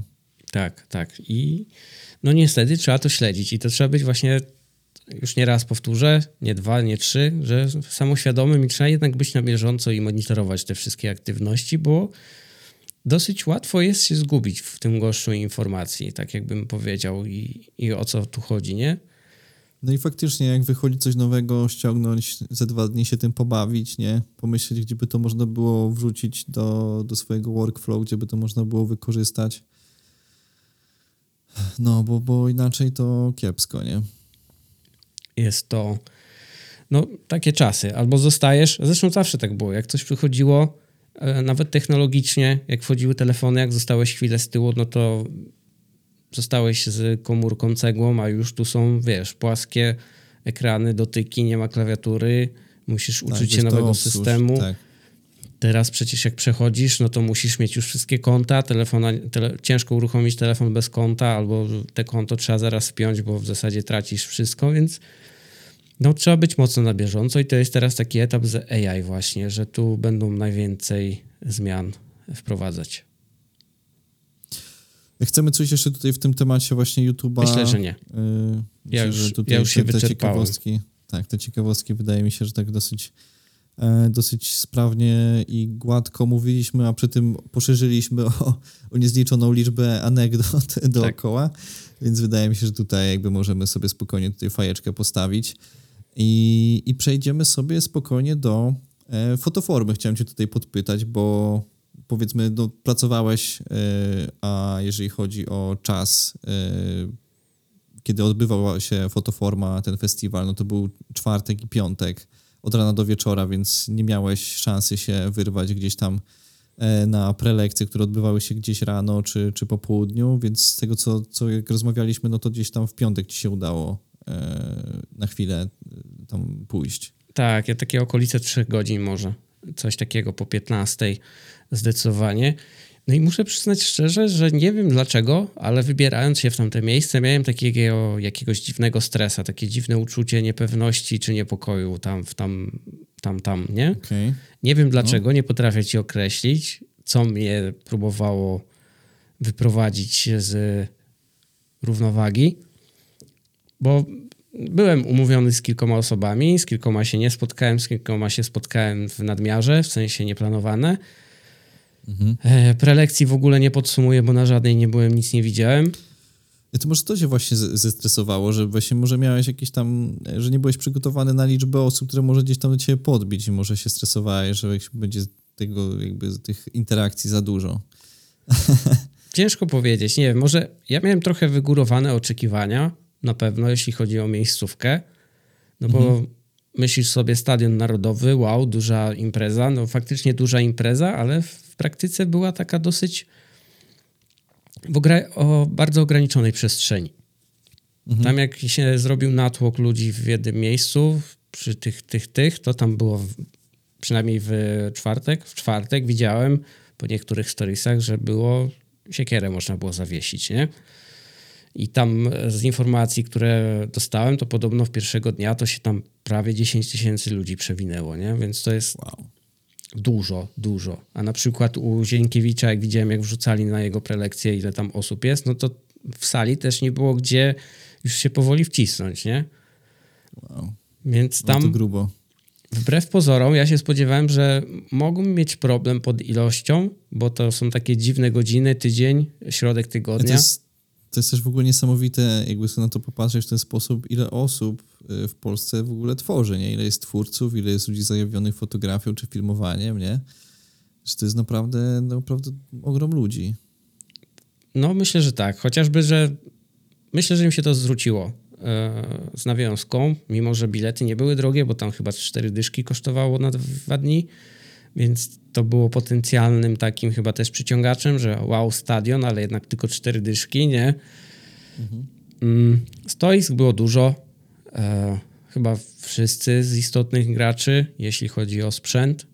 A nawet o dziwo pojawił się Rode. Nie wiem, kto w Polsce tak jakby jest od Rode'a, było takie wydzielone stoisko, nie to, że ktoś się doczepił, ale stało gdzieś z boku, więc Rode był, tam sprzęt cały, więc to było takie dla mnie ciekawostką. Nie spodziewałem się tego, bo wcześniej nigdzie nie widziałem albo nie kojarzę. Mhm. No ale faktycznie kilka osób mnie zagadało. Niektórych w ogóle nie kojarzyłem wcześniej. W sensie kilka osób to dosłownie mówiąc widzowie mnie zagadali, podbili. Niektórych kojarzyłem, przynajmniej z miniaturki czy ze zdjęcia, które mają, więc tam mniej więcej wiedziałem, co kto jest, ale jak ktoś ma jakiś, nie ma nic, to ciężko się odnieść. No, próbowałem porozmawiać z każdym, ale nie dało się, bo to jest ciężkie, jak tu wpadniesz w jakąś konwersację, a tu jeszcze w międzyczasie gdzieś to rozpozna, próbuje piątkę przybić, to jesteś w stanie tylko cześć, oglądam, fajnie, super, dzięki. Nie ma czasu więcej pogadać. No tak, szczególnie, że no, jak wspomniałeś, 3 godzinki, nie? Ja praktycznie te 3 godzinki przegadałem non-stop, nie? Nie spotkałem się z jedną osobą, którą się umówiłem, nawet go nie zauważyłem po drodze nigdzie, ale jak z kimś się porozmawiało, to w zasadzie na stoiska ciężko było się dostać, żeby tam gdzieś, wiesz, spróbować kogoś zagadać w jakimś kontekście, jak to tam wygląda. No to jednak faktycznie trzeba by było więcej czasu. No to raczej już taki faktycznie sobie przyjść na cały dzień, powiedzmy, nie? Tak, wyłapać w takich... coś tam posłuchać, później jakiś obiadek zjeść, później sobie gdzieś tam faktycznie jeszcze pobyć, no, także tutaj... No szkoda właśnie, że even na tygodniu, nie? Że nie na przykład sobota. No mi to totalnie teraz się nie zgrało. Nawet nie miał, jakbym chciał, to by było ciężko się urwać pod tym kontekstem właśnie, że jestem teraz tak jakby obłożony bardziej. I nie sądziłem, że to też się zadzieje, bo ja myślałem, że ta przeprowadzka trochę szybciej będzie tam grana, ja będę miał jakieś takie, wiesz, ciśnienie większe i nie brałem pod uwagę w ogóle fotoformy tak w pierwszej kolejności. Czyli jakbyś brał, to byś możliwe, że jakoś inaczej sobie zaplanował naprzód czas, nie? Inaczej by to było na pewno, a tak to tylko celowałem, no dobra, to może piątek, jakoś pod koniec, ale generalnie bardzo przyjemnie się ze wszystkimi tutaj rozmawiało. Udało mi się tam zagadać, znaczy jak już rozmawiałem z osobą, która odkupiła na mnie FX30 ode mnie, to tam dłuższa konwersacja podeszła, tam... już taka grupka się zrobiła i nagle ktoś z DJI też tam się pojawił i tak rozmowa i tam można było troszeczkę porozmawiać tak ciekawie, ale kolejny raz sobie uświadamiam fakt, że jednak mieć na takim evencie być i mieć coś, co cię rozpoznaje albo jesteś w stanie, wiesz, przekazać, to trzeba sobie przygotować takie a la wizytówki jakieś coś, nie? Tylko nie mówić wpisz to tu, tylko nie wiem, teraz za pomocą iPhone'a spróbować jakoś przekazać te wizytówki czy coś. Bo mieć takie wizytówki powiedzmy z QR-kodem, nie? Tak, czy QR-koda. To coś trzeba sobie przygotować w jakimś takim kontekście, faktycznie odznaczyć się, zrobić z siebie baner po prostu. Z przodu, z tyłu, nie? Tak, to ja i tutaj, możesz mnie tu znaleźć. Tak bardzo jawnie, tak. Krzykliwie wręcz i tyle, nie? W sensie tak pokazać, że jesteś osobą w tym miejscu i otwartą, żeby było jasne, że to jesteś ty i nie masz z tym problemu, żeby ktoś do ciebie podszedł, nie? I tak i nie w sumie. No zależy, w sumie zależy chyba, co chcesz osiągnąć, nie? W sensie tutaj jeśli idziesz z tym zamiarem, to zakładasz taką podkoszulkę i żeby było wszystko jasne, czy tam bluzę, nie? Jestem tak. Tu. Albo faktycznie powiedzmy, że właśnie powiedzmy na taki QR-kodowej wizytówce, czy coś takiego, nie? No bo jak nie zakładasz czegoś takiego banera, nie jesteś chodzącym banerem wielkim, no to wtedy już jest tak, że ktoś cię zagada, kto ma więcej odwagi, ty tam jednak robisz te swoje, czy idziesz posłuchać, czy idziesz poprowadzić, nie? Więc wszystko jest od tego nastawienia wcześniej, ale faktycznie jest warto, jak idziesz z takim nastawieniem, żeby spróbować pogadać, może nawiązać kontakty, to idziesz, po prostu świecisz się. Masz się świecić, moim zdaniem, wtedy baner być taki. Masz się wyróżniać. Najlepiej to tak fest, nie? Żeby każdy cię zapamiętał, bo to jednak coś daje. Jeśli zaczynają cię kojarzyć tu, później nawet jak gdzieś przez kogoś się przewinęłeś, ktoś komuś coś powiedział, to tak czy siak działa to na twoją korzyść. To ja bym tutaj chyba jakoś poruszył kilka kwestii odnośnie tego, bo to chyba też zależy, jakim rodzaj marketingu chcesz uprawiać, nie? Bo z kilka różnych styli i właśnie masz ten taki, powiedzmy, bardziej krzykliwy albo właśnie taki mniej krzykliwy. No wszystko zależy chyba od powiedzmy, charakteru i no i tego właśnie, co chcesz osiągnąć, nie? No, więc generalnie wydaje mi się, że chyba nie ma takiej złotej zasady odnośnie tego. Bo trzeba też wziąć pod uwagę, że u nas to środowisko w Polsce jest dosyć takie hermetyczne. Hermetyczne, tak. Jest to powtarzalność ta sama. Jest, bardzo często osoby się te same przewijają.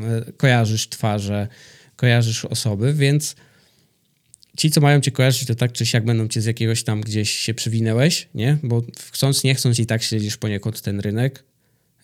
Bardziej bądź mniej. Kojarzysz tak. Te osoby, które prowadzą jakieś te większe rzeczy, przewijają się u innych. Więc jeśli ty zaczynasz się pojawiać, to też tak jakby, wiesz, pod tym kątem marketingowym z tej strony też dajesz taki jasny znak, że jesteś osobą, która jest chętna, wiesz, do współpracy, jest otwarta. Tak, ja się tutaj z tobą zgodzę, tylko czasami wydaje mi się, że zbyt duża krzykliwość, zbyt taka duża intensywność może być czasami też odstraszająca, nie? Nie wiem, czy chcesz, że to może być też odebrane w jakiś sposób negatywnie, nie? To jakby nie oceniam, wiesz, ale to chodzi mi o to, że właśnie no, różnie ludzie na to patrzą, nie? Jakby w zależności właśnie jak to zrobisz, nie? Czy to jest zrobione właśnie w jakiś sposób ze smakiem, czy to nie jest takie, wiesz, że jesteś już taki zbyt nachalny dla ludzi, nie? A nie, to tak, to się zgadzam, to żeby to, wiesz, tak ubić po twojemu. Tak, krzykliwość... że to tak jest wypośrodkowane, nie? No tak, bo właśnie żeby... jak sobie wyobraziłem z takim chodzącym banerem, że właśnie nie być, powiedzmy, też trochę śmiesznym w tym wszystkim, nie? No nie, chodzi, znaczy, no może to źle trochę ubrałem, ale tak, to krzykliwość, ale na twoje zamiary, tak jakby, wiesz, żeby nie wykraczać. Ja wiem, o co ci chodzi, ale chciałem to tak właśnie gdzieś wypośrodkować, żeby nasi odbiorcy też wiedzieli, że nam nie chodzi o to, że masz być właśnie taką świecącą choinką, w sensie, że masz być taki, wiesz... aż śmieszny, nie? Że to musi być też tak jakoś gdzieś tam wypośrodkowane, nie? A nie. To faktycznie może nie dokończyłem tego tak w odpowiedni sposób, ale masz rację, tak, potwierdzam. I to mi chodziło po głowie. Ale no, to już jest któryś raz, że no fajnie by było, jakby coś takiego się pojawiło w jakimś tam stopniu, żeby to mieć, nie? Mhm. Ja w ogóle szczerze ci powiem, że właśnie czy jakiś taki swój merch i tak dalej, to są w ogóle takie zajawkowe rzeczy strasznie. Czy jakieś, nie wiem, swoje właśnie czapki, czy t-shirty, czy coś, to było w ogóle jakby zawsze moje marzenie i ja już tam gdzieś tam w planach mam sobie coś swojego pod tym względem zrobić, bo też już mi przyszło logo, które sobie zamówiłem, więc będę mógł sobie już je wykorzystać i wrzucić sobie coś na t-shirt fajnego. Także sobie coś tam też w tym kierunku zamówię, ale też naszego podcastowego fajnie by było sobie jakoś gdzieś, albo zrobić taką mieszankę. No trzeba będzie sobie z tym coś pokminić, nie? Żeby faktycznie mieć takie rzeczy, które będzie można zabrać na event, które są fajne, nie? Które są cool, ale które właśnie są też takim wyróżnikiem, nie? Że ktoś wie, co robisz i tak dalej. Tak, coś no na pewno trzeba by pomyśleć. To nie jest niegłupie. W sensie warto zawsze tak mieć, nie wiem, no, chociażby nie myśleć o tym, żeby zrobić jakąś dużą ilość, tylko po prostu mieć coś fajnego. I to nawet mówię, to właśnie na takiej zasadzie takiej zajawkowej dla siebie nawet, nie? No zdecydowanie tak. Góry, zamiast nie? Szukać, tak. To ja bym wolał się ubierać na przykład w swoje rzeczy. Nie? Swoje rzeczy. tak, dokładnie. Mieć tego takie, co lubię... Tak, co lubię, co mi się podoba i ten... Szczególnie, że to też nie jest jakieś trudne, żeby to ogarnąć, więc tutaj jak najbardziej, wiesz... Ale czekaj, bo jeszcze wracając do fotoformy i żeby cię jeszcze podpytać, czy coś widziałeś tam jeszcze ciekawego, coś ci się fajnego przewinęło? No wiem, że to tylko 3 godziny, nie? Ale czy coś tam jeszcze byś tutaj fajnego wyciągnął? To, co mi zwróciło uwagę, to obiektywy serii 35-180, one są czy 150? Te od 2.0 do 2.8 fizycznie one są przeogromne. Ja myślałem, że w sensie po tych rzeczach w internecie, co widziałem, to myślałem, że są mniejsze, przynajmniej 2 do 1,5 raza, że to jest duże, wiem ile to waży, ale to jest wielka kobyła. To jest Samyang chyba mi się tam akurat rzucił w oczy w pierwszej kolejności. Okay. No to jest kawał szkła jednak. To jednak te F2 to tam wiadomo, co to jest, nie? I to jest duże. A tak, no niestety, bo ja przeszedłem się po wszystkich stoiskach, tak zerkałem tam gdzie się tylko dało, ale żeby coś mi się specyficznego rzuciło w oczy, to no, z chęcią tam poszedłem, omacałem tego Fujika, tego setkę piątkę chyba, tak?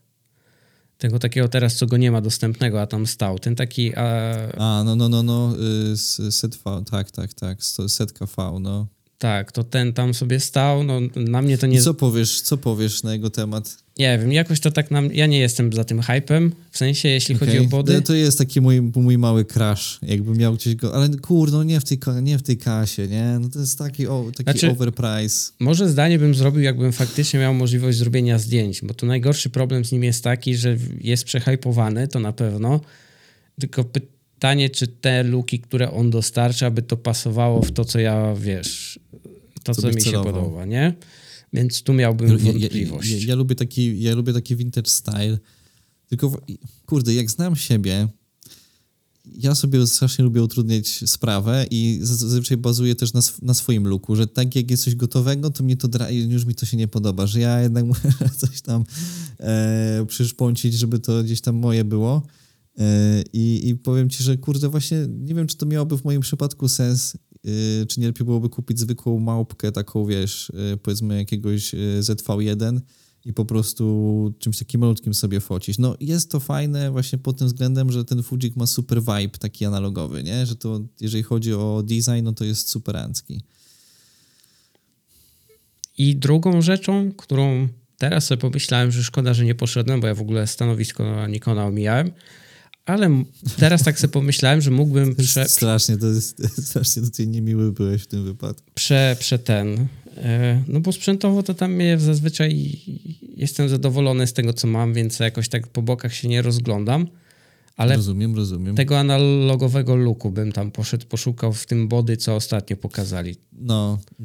Bo on mi strasznie przypomina tego. Helios to był? Ten, co Helios był z tym kitem, z tym aparatem takim starym. Ja mam gdzieś nawet postawionego samą puszkę, nie?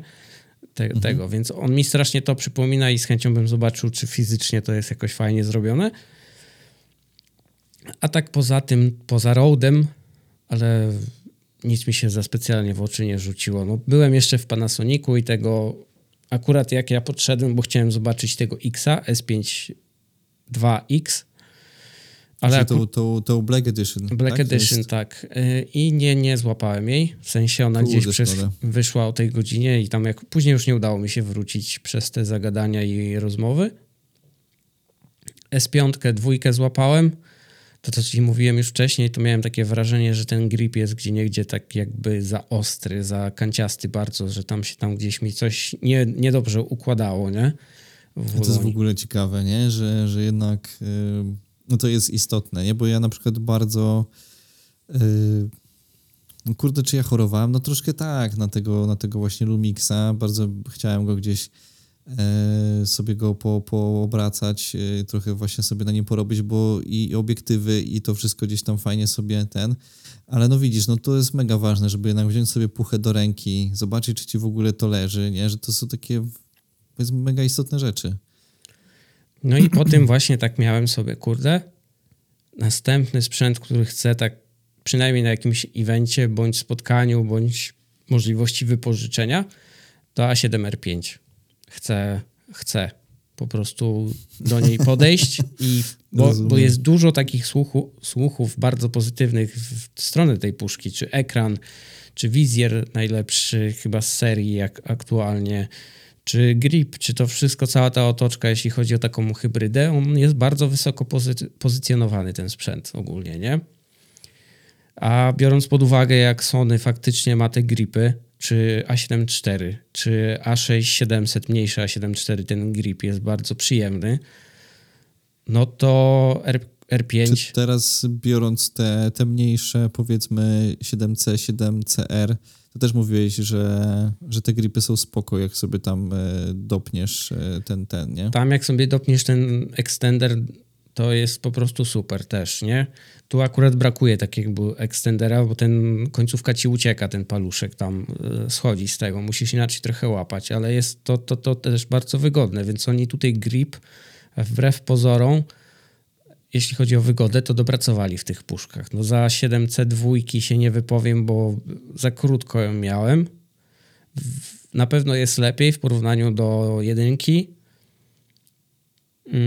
Ale czy jest lepiej komfortowo? To jest takie zdanie. No nie miałem okazji, ja chciałem wtedy też tam podłapać i dłużej się tym pobawić. Wydaje mi się, że w tym wypadku, jeżeli chcesz faktycznie się przesiąść na przykład właśnie z A7 IV, to właśnie ta przedłużka jest, wydaje mi się, konieczna. Jeżeli chcesz sobie zachować, powiedzmy, ten feeling taki, wiesz, dobrego chwytu i tak dalej, że to może być właśnie ten taki kluczowy element, bo faktem możesz to wykręcić, jak potrzebujesz po prostu wziąć jakoś, tak wiesz, tylko żeby mieć mały zestaw i jakoś to przeboleć, ale też masz właśnie tą możliwość, no to mnie kręci w tym zestawie, to nie powiem. Ale też gdzieś rezonuje to we mnie, co powiedziałeś o A7CR,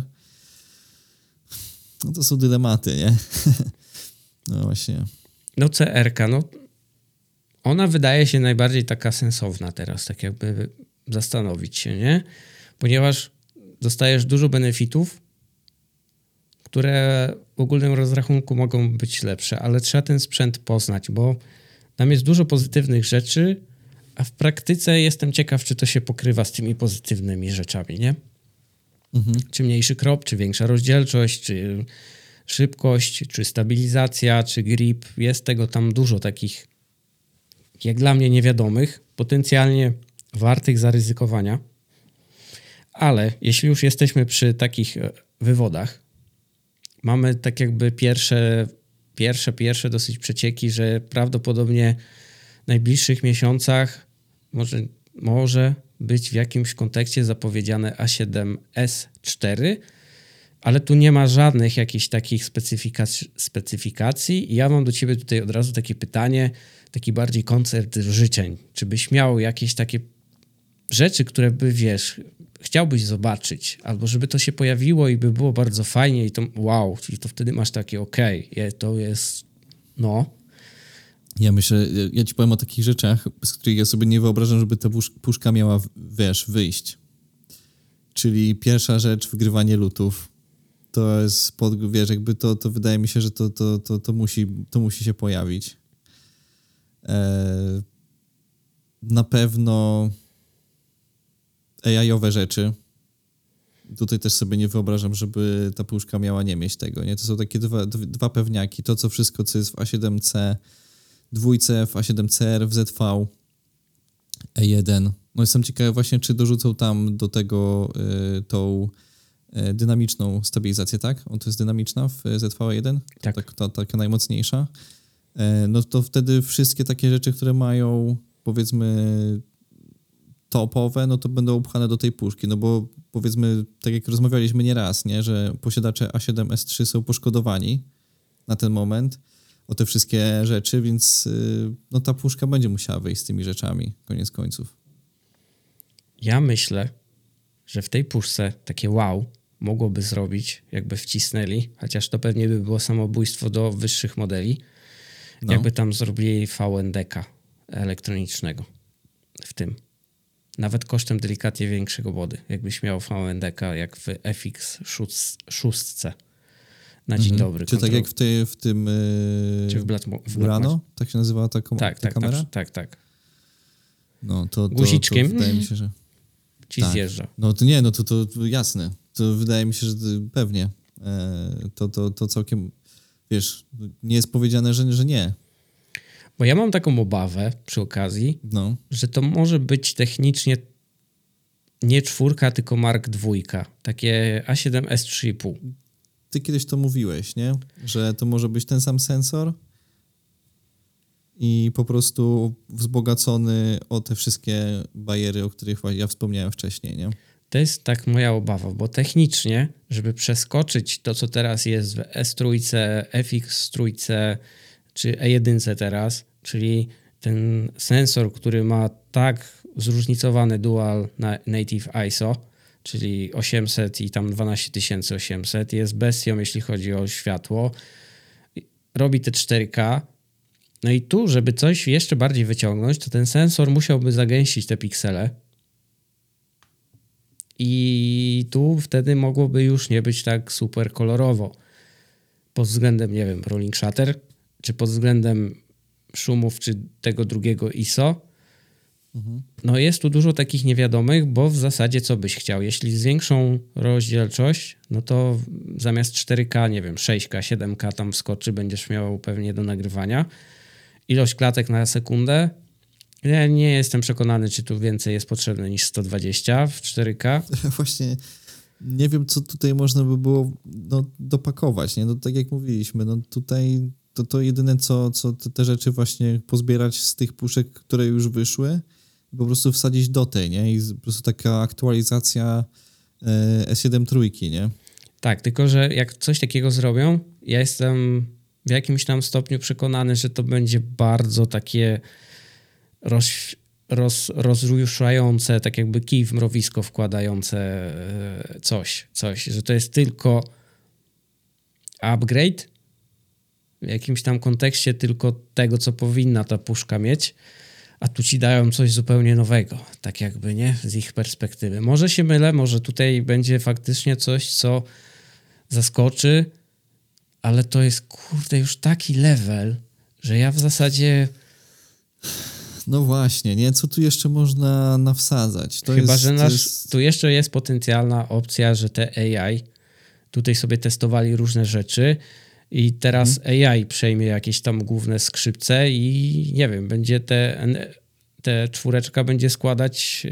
O, wiem, co jeszcze mogłoby być. A propos składania teraz mi wskoczyło. Jeszcze wyższy dynamic range może jakby skoczyli. Okay. Zamiast 15, 16 stopni. Czy tam 17, nie wiem. Chociaż to wtedy jest też takie ryzykowne, bo możesz zabić te wyższe modele. Wszyscy sobie kupią coś tańszego. No właśnie jestem ciekawy, no bo tutaj też jest kwestia wypozycjonowania tego w odpowiedniej cenie. No tu trzeba by było zakładać, że to może być delikatnie droższe, ale dalej będzie między tak 17 a 20 tysięcy, powiedzmy. 17 to teraz chyba jest, no to 18 na premierę, czy tam bliżej 20. Mhm. Ale jeśli to przekroczy cenę 20 tysięcy, no to już to też będzie tak jakby kolejny kij w mrowisko. To już wtedy z dwóch stron wbiłeś i wychodzi... Tak, i jesteś sklinczowany, jest trochę sayonara, nie? No ja tu właśnie z tą czwóreczką to mam takie mocne obawy, oczekiwań nie mam. No bo ciężko tu już mieć jakieś oczekiwania, tu już faktycznie takie wysokopółkowe te oczekiwania wchodzą, nie? VN-DEK elektroniczny, no proszę cię, to już jest naprawdę gruby temat, nie? Większy klatkarz, większe slow motion, 240 fps w 4K, no fajnie, ale no wiesz, użyjesz? Może kilka razy. No właśnie miałem mówić, to po co ci to, nie? W sensie to już jest good enough, więc... Mogą wejść na wyższy poziom rolling shutter, w sensie, że jeszcze będzie mniejszy albo w ogóle nie będzie. Może mogliby spróbować zaimplementować do czwórki globalną migawkę, czyli w ogóle rolling shutter nie byłoby, nie istniałby na przykład. Odczyt bardzo szybki. Nie wiem, stabilizację jeszcze lepszą wymyślili z jakiejś tam dynamic, tylko z nie 30% kropem, tylko 15% i działa jak, wiesz, jak z gimbala. Tak, jak ZV-1. No wiem, czuję, co do mnie mówisz. No tutaj wydaje mi się, że ten zestaw, który ja wymieniłem wcześniej, to jest taki zestaw, który spokojnie można oczekiwać. Ale to może być ekstra... Może być trochę zawodem wtedy, nie? Jak to będzie czwórka z tym, co brakuje trójce, nie? Z update'em tych wszystkich rzeczy, które teraz mają wszystkie najnowsze soniacze, nie? I ja poniekąd bym się skłaniał w tą stronę, nie? Że to będzie raczej... No może będą jakieś feature'y, które mi nie przychodzą na ten moment do głowy i one w jakiś sposób będą podnosić jeszcze tam dodatkowo wartość tej puchy, nie? Fotograficzne AI, sklejanie kilku zdjęć, rozdzielczość i ten może, bo tu na razie chyba nie ma. Czyli, że wtedy to foto tam w tej esce by poszło troszeczkę wyżej. Tak, bo tam te 12 megapikseli to tam, wiesz, to jest good enough, ale tak jakby dużo osób na to narzeka, nie? Więc może jakby tutaj przy tej szybkości procesora i AI by zaimplementowali w końcu coś od strony foto, bo nie kojarzę, żeby Sony coś jeszcze z fotografią, że tam ingeruje te AI. Czy co, żeby ci robił, rozszerzałby ci ten resolution, że na przykład, nie wiem... Zasięg dynamiczny czy cokolwiek, wiesz, tak jak w iPhone'ie czy w telefonach skleja z 3 ekspozycji jedno zdjęcie, tak jakby, no to, to już masz taki, powiedzmy, à la HDR, więcej jasnych i w ciemnych fotograficznie i przy okazji rozdzielczość wtedy też podbija, nie? Bo jak sklejasz 3 zdjęcia, no to możesz tam szczegółowość zwiększyć. Nie wiem, to już jest takie mocne gdybanie. Nie wiem, czy koncert życzeń, no bo to w teorii jest seria filmowa, nie? Filmowa i low-lightowa. Chociaż całkiem możliwe, że no gdzieś tam to foto faktycznie mogliby troszeczkę podkręcić, bo czasem jest tak, że na przykład, nie wiem, głównie masz, filmujesz, ale no foto by ci od parady czasem by ci się przydało, nie? Więc powiedzmy, że to taka troszeczkę zwiększona hybrydowość mogłaby tam, wiesz... Mogłaby, albo zrobią triple ISO, że 12 000 i później jakieś 32 000 czy coś, nie? To już w ogóle kosmos, nie? No tu jest... No, oczekiwania mogą być bardzo duże, nie? Tak jak na przykład do A7 IV też były bardzo duże oczekiwania i trochę tam ten zawód był przy premierze, tak szczerze mówiąc. I dlatego ja właśnie chyba jakoś tak twardo stoję na ziemi i wydaje mi się, że raczej, wiesz, taki bardziej, powiedzmy, doskoczenie do tej linii, co już jest, niż wyskoczenie ponad to. Ale tak właśnie patrząc z drugiej strony, oni chyba wiedzą, że jednak muszą coś takiego dodać, albo żeby pojawiło się w tej nowej generacji, żeby to się jakoś tak wyróżniało delikatnie, chociażby od tego, co jest. Chociaż rynek i tak jest bardzo ciężki do przebicia pod tym kątem w ogóle, nie? No oni sami siebie już, wiesz, jakby muszą przebijać, nie? Sami siebie przebiją. No to mogą jeszcze spróbować przebić kodeki i nie wiem, rawy będzie nagrywać Sony w końcu, nie? No nie wiem, to już jest w ogóle taki górnolotny temat, bym powiedział. Nie wiem, czy właśnie chcemy tutaj coś dodać, bo mam taką przejścióweczkę odnośnie Sony. Bo jeżeli chodzi, czemu w ogóle właśnie tak sobie myślę o tym A7S4 właśnie w tym takim zachowawczy sposób, bo jak patrzymy sobie na PlayStation 5, nową odsłonę właśnie Slim, która nie będzie się nazywać Slim, to no to trochę ciężko właśnie nie pomyśleć w ten sposób, nie? Ja trochę się dziwię, bo to w końcu zostaje ta nazwa, to jest Slim? No właśnie, to jest coś takiego, że wychodzi ta wersja odchudzona, będziesz miał tą wersję digital, bez napędu, tą wersję z napędem i one po prostu będą trochę mniejsze niż te wersje, które są. Ale te wersje, które są, nie będą już dostępne w sprzedaży. No tak, end of life jest, tak, to słyszałem. To jest coś, że tak jakby to jest zamiennik, który jest dosyć sporo mniejszy, bo tam w niektórych rozmiarach to jest 35% wręcz, nie? Tam w tej wersji digital to jest 24%, a w tej wersji zwykłej to jest chyba 18%. To jakieś liczby mi się tam dziwne przewinęły, słyszałem, że tam coś dobija. To było coś miało być około 30%, nie? Okej, w sensie jestem ciekaw, czy tam nie ucierpi chłodzenie, bo to jest tak jakby clue tej miniaturyzacji, nie? Żeby to nie było największą wadą. No tam z plusów słyszałem, że jest w końcu większy dysk, jest faktycznie ten terabajt. Troszeczkę, tam, nie? No bo to tam... 800 coś było. No, tak, 825, a teraz ma być terabajt. Te porty się zmieniły, już są z przodu 2 USB-ki chyba, czyli tam C... Z tyłu przerzucili, są A2. Do digital można dokupić bez problemu chyba napęd. Tak. No to będzie chyba kosztował 80 €, więc nie wiem, na polskie. Tam ja widziałem, że był taki dosyć mocny zawód, bo sporo osób czekało na wersję, ewentualnie wersję Pro PlayStation 5, że pokażą. Tak. Ale to chyba się nie zadzieje, przynajmniej przy 5, tak mi się wydaje. No generalnie to jest taki ruch, no i zdrożały, tak? Bo tam jest chyba 100, tak. 100 dolców chyba ogólnie było to droższe, jeśli pamiętam, z tych oryginalnych cen ze Stanów. No kurde, nie? W sensie faktycznie, no z tego co widziałem, no to wychodzi, że tak będzie ze 300 drożej za 5 zwykłą z dyskiem niż w tej takiej wersji teraz, nie? Więc w sumie teraz najlepiej się opłacałoby kupić tą konsolę tak na dobrą sprawę. No i co, tam ja najdziwniejszą rzecz, którą zobaczyłem, usłyszałem, to jest brak podkładki tej takiej stawiającej. Tak, tą podkładkę musisz sobie dokupić osobno, ona też kosztuje chyba tam 30 €, czyli około, nie wiem, 200.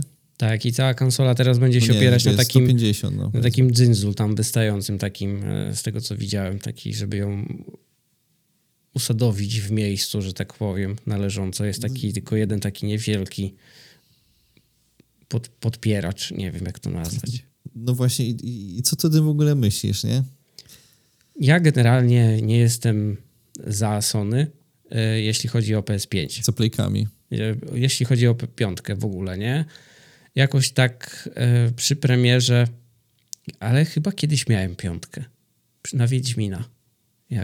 Jakoś tak mi się wydaje, że się pokusiłem na chwilę na tą konsolę, ale z takiej perspektywy użytkowej, no to chcąc, nie chcąc, no Microsoft, no przykro mi, swoją licencją na Game Passie, no jest takim tutaj mocną pozycją, nie? A szczególnie, że raz na jakiś czas sobie wykupujesz, idziesz, grasz, co tam jest dostępne, co się pojawiło, co chciałeś, przestajesz, później sobie wracasz za miesiąc, odnawiasz subskrypcję, niedużo sobie możesz pograć i bez w zasadzie jakiejś większej inwestycji finansowej jesteś ustawiony, nie? Jeśli chodzi o, wiesz, tą chwilową fazę pogrania.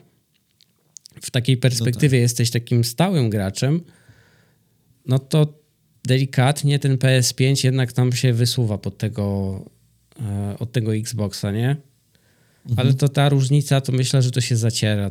Te konsole są na takim bardzo równym, na równych pozycjach między sobą. No jedyne co, no to faktycznie te ekstrawersje, nie? W sensie, czy tam powiedzmy Spider-Man, czy The Last of Us, czy takie generalnie te specjale, nie? To była taka silna karta przetargowa PS4 szczególnie, ale w piątce mam takie odwrotne wrażenie, że tych ekskluzywów jest... Właśnie, ekskluzywów. Tego są mi brakowało. Tyle co nic. W sensie te ekskluzywy, to jest naprawdę ich bardzo mało. To Spider-Man był, God of War był i tam jeszcze chyba ten... co już ze Star Warsów... Uncharted? Tak, Uncharted, tak. I to z tymi zombie jeszcze. The Last of Us. Tak, tak. I tak jak coraz mniej tego jest. No, na czwórce była przeogromna ilość i to dosyć często wychodziło, chociaż rozumiem, że coraz mniej tego wychodzi, bo gry teraz to się robi tak, że ciężko jest dowieść dobry produkt, nie? No, 5 lat, nie? Więc to jest sporo. No ja jedyna jakby to, co dla mnie jest przemawiające za wymianą konsoli, no to właśnie jest Cyberpunk i dodatek do Cyberpunka, który właśnie wychodzi tylko na Playkę 5, więc to jest taki mój motywator, żeby sobie wymienić tą konsolkę, nie? Ale też właśnie jakby poluję. Ostatnio mi, kurde, przepadła okazja, naprawdę super, w super cenie mogłem zgarnąć Playkę, ale no trudno, nie? Jakbyś mi to tam przeleciało mi koło nosa. Rozświetlił, jak to jest tam cenowo na rynku wtórnym. Tak średnia. Na tyle mała różnica, że nie opłaca się kupować z rynku wtórnego. Że może tak spokojnie. Okay. Tak, że spokojnie jesteś w stanie kupić w podobnej cenie nówkę, nie? Jak sobie gdzieś poczekasz i popolujesz na jakąś okazję. Okej, rozumiem. To faktycznie, no to nie, to może faktycznie poczekać na tego nową wersję odświeżoną już, jak to jest taka mała różnica. Chyba, że to teraz, to już nie weszła ta zwyżka, czy to wejdzie dopiero z tym? Premiera będzie 15, nie wiem. Ma być w listopadzie, ma być premiera, ale to w Stanach, więc nie wiadomo kiedy w ogóle pojawi się w Europie i kiedy będzie w Polsce. Gdzieś tam z tego, co gdzieś czytałem, to może będzie na Boże Narodzenie, przed Bożym Narodzeniem.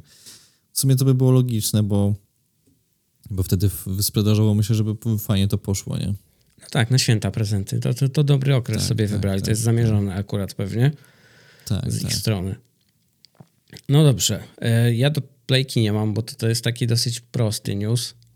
Tak, no taki tutaj wydaje mi się taka wisienka troszeczkę na torcie, nie? Bo nie wiem, czy coś mamy tutaj jeszcze przygotowanego? Nie. Jesteśmy i tak Grubo. No, grubo.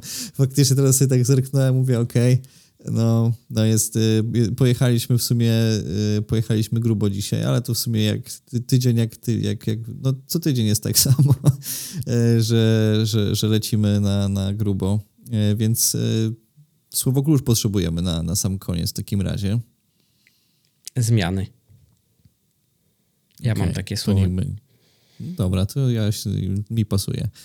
Jeżeli dotrwaliście do samego końca, to wpisujcie w komentarzach zmiany. My wam bardzo dziękujemy za dzisiaj i słyszymy się w kolejnym tygodniu. Cześć. Tak, cześć.